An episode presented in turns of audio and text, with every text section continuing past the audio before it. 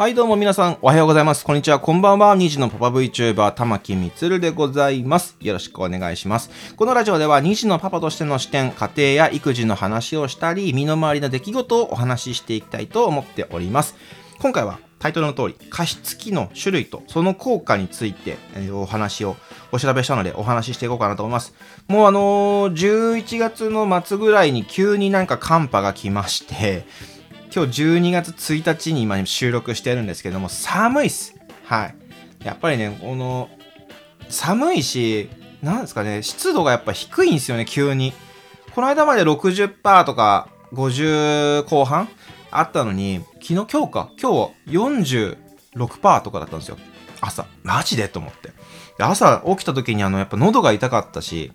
加湿器つけてるんですよ。加湿器つけて、あの、洗濯物も置いてるんですけど、それでもやっぱ喉が痛いと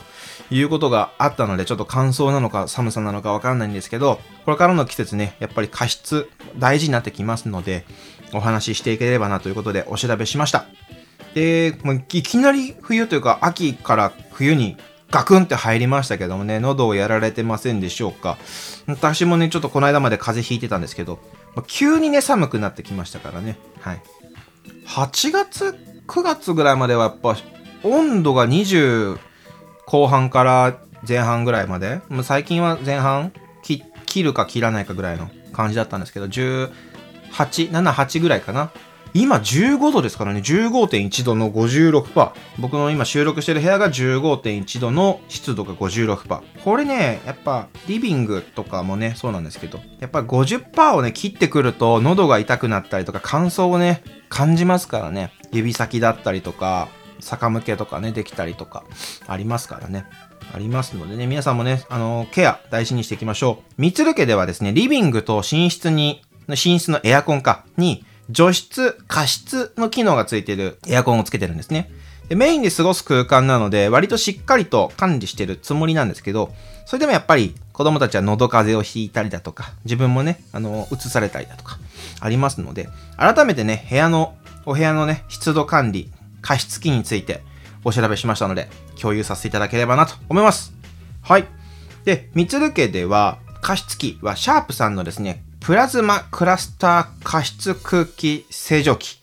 が寝室に1台あります。と、えー先ほど言いましたエアコンですね。これがダイキンさんの除湿加湿機能のついてるエアコンが設置されております。リビングと寝室ですね。この加湿器とエアコンの加湿機能はそれぞれ違う仕組みなんですけど、その加湿する方法、加湿器の種類に何がまずあるのかからお話しさせていただければなと思います。で加湿器のその種類、4種類。えーこれがですね、加熱して水蒸気を出すやり方が1つ。それから2つ目が、超音波で水を霧状にして、小さい粒にして飛ばすやり方が2つ。えっ、と、3つ目、風を当てて水にね、あの濡らしたもの、タオルだったりとかを風に当てて気化させて加湿するやり方が3つ目。で、4つ目、加熱しつつ風を当てるハイブリッドのやり方が4つ目あります。でそれぞれにね、メリット、デメリット、注意点、正しい使い方がありますので、ご紹介していきたいと思います。一つ目、加熱して水蒸気を出すやり方。これはですね、内部で水をもちろん加熱してスチーム、そして放出するやり方で、一気に大量の加湿が可能な加湿器となっております。ただ、加湿をやりすぎると、壁だったり床に結露が出てしまいますので、あの、痛みの原因だったり、壁紙がね、カビたりとかしますから、これは注意が必要です。で、特に、あの、パソコンとか電子機器の近くでは使わない方がいい加湿器となっております。一気にね、加湿させたい。お部屋がもう乾燥してるから一気に加湿加湿させたいとか、広い部屋だとか、いう場合にね、冬の寒い時期とかに使いやすいのかなと思います。やっぱ加熱してるのでちょっと温まったりするんですね。はい。で、加熱してるので雑菌などが少ない。で、スチームが出るっていうので、点が安全なのかなと。加湿、その、加湿してる湿度がね、安全なのかなと思われます。これはですね、あの、最近ないかもしれないんですけど、石油ストーブの上に夜間置くとか、まあ似たような機能になってくるんじゃないかなと思います。これはですね、あの、他にデメリットとして、比較すると、やっぱちょっと電気代がね、ヒーターの分だけ高いようです。加熱してるから安全面だったりとかがちょっと心配だっていう声もありますし、電気代がね、上がってしまうので、今の時期、こう電気代がね、どんどん上がってきてるって言われてるので、あまり、こう 選ばれないかもしれないですけど、まあそういうデメリットがあります。次。超音波で霧状のミストにして加湿をするタイプ。これは、あの、霧吹きでシュッシュってするのと、まあ、似たような感じなんですけど、それが超音波でやってると。で、ヒーターがないんで、機械自体が熱くならずに、部屋の温度に影響が出にくいのと、あとあの、いろんなメーカーが製品出してて、コンパクトなものから大きなものまで種類が一番多いんじゃないかなと思います。特にこれ安価なので。アロマを入れて楽しむ加湿器はこのタイプが多いと思います。デメリットとしては、さっきの加熱式に近いんですけど、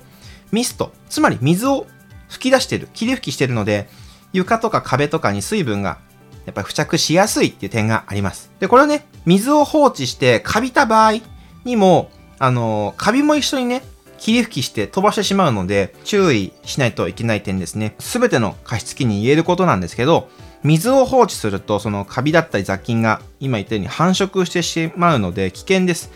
説明書にも書いてあると思いますが、こまめに水を入れ替えてあげてください。であったりとか、あの、最低でもね、水道水で1日1回は入れ替えるとかにすれば習慣にもなるので、入れ替えが、入れ替え忘れが減ると思います。で特にね、この超音波式は、あの、毎日のお手入れをしてあげないと、雑菌が繁殖したままの状態で使用してしまうとですね、雑菌がミストとして拡散するので、ほんと注意が必要なやつなんですね。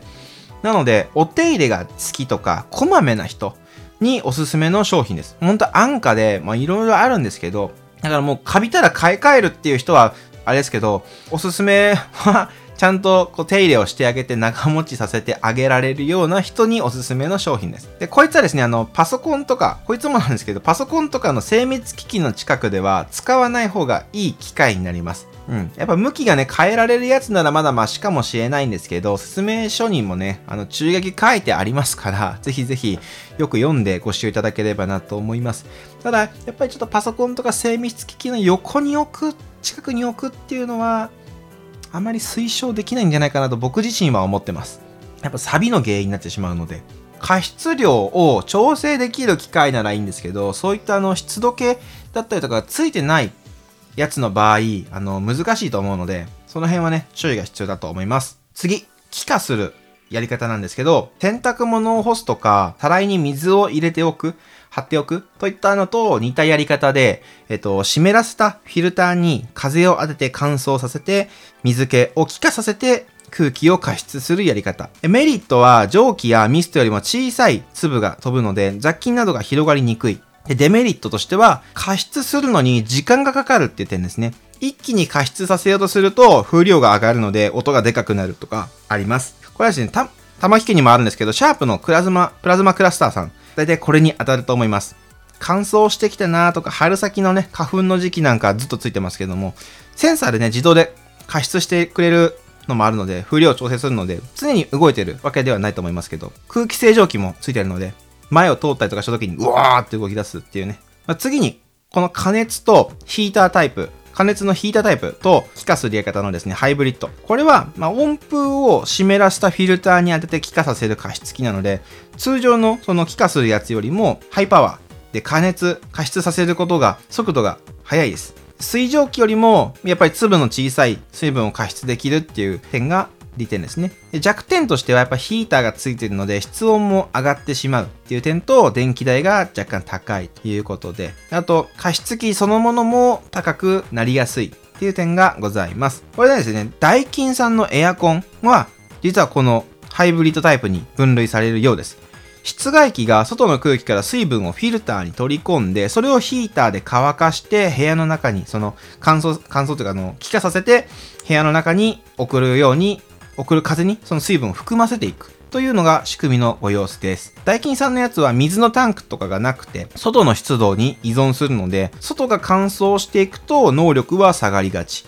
実感としては加湿されてるなーっていう感覚はあまりないんですけど、まあ部屋の乾燥が緩やかになるような、そんなイメージがありますね。まあ以上、加湿器の種類とその効果でした。詳しい説明が見たい方は概要欄にね、パナソニックさんが出している記事が、あの、綺麗にまとまってて見やすかったので、そちらを参考にしてみてください。また、あの、三つ家にある加湿器のメーカーのシャープさん、ダイキンさんの製品一覧のページも貼っておきますので、ぜひぜひご覧になっていただければなと思います。ちなみに、三つ家のエアコンは製造終了しておりました。買って2年なんですけどね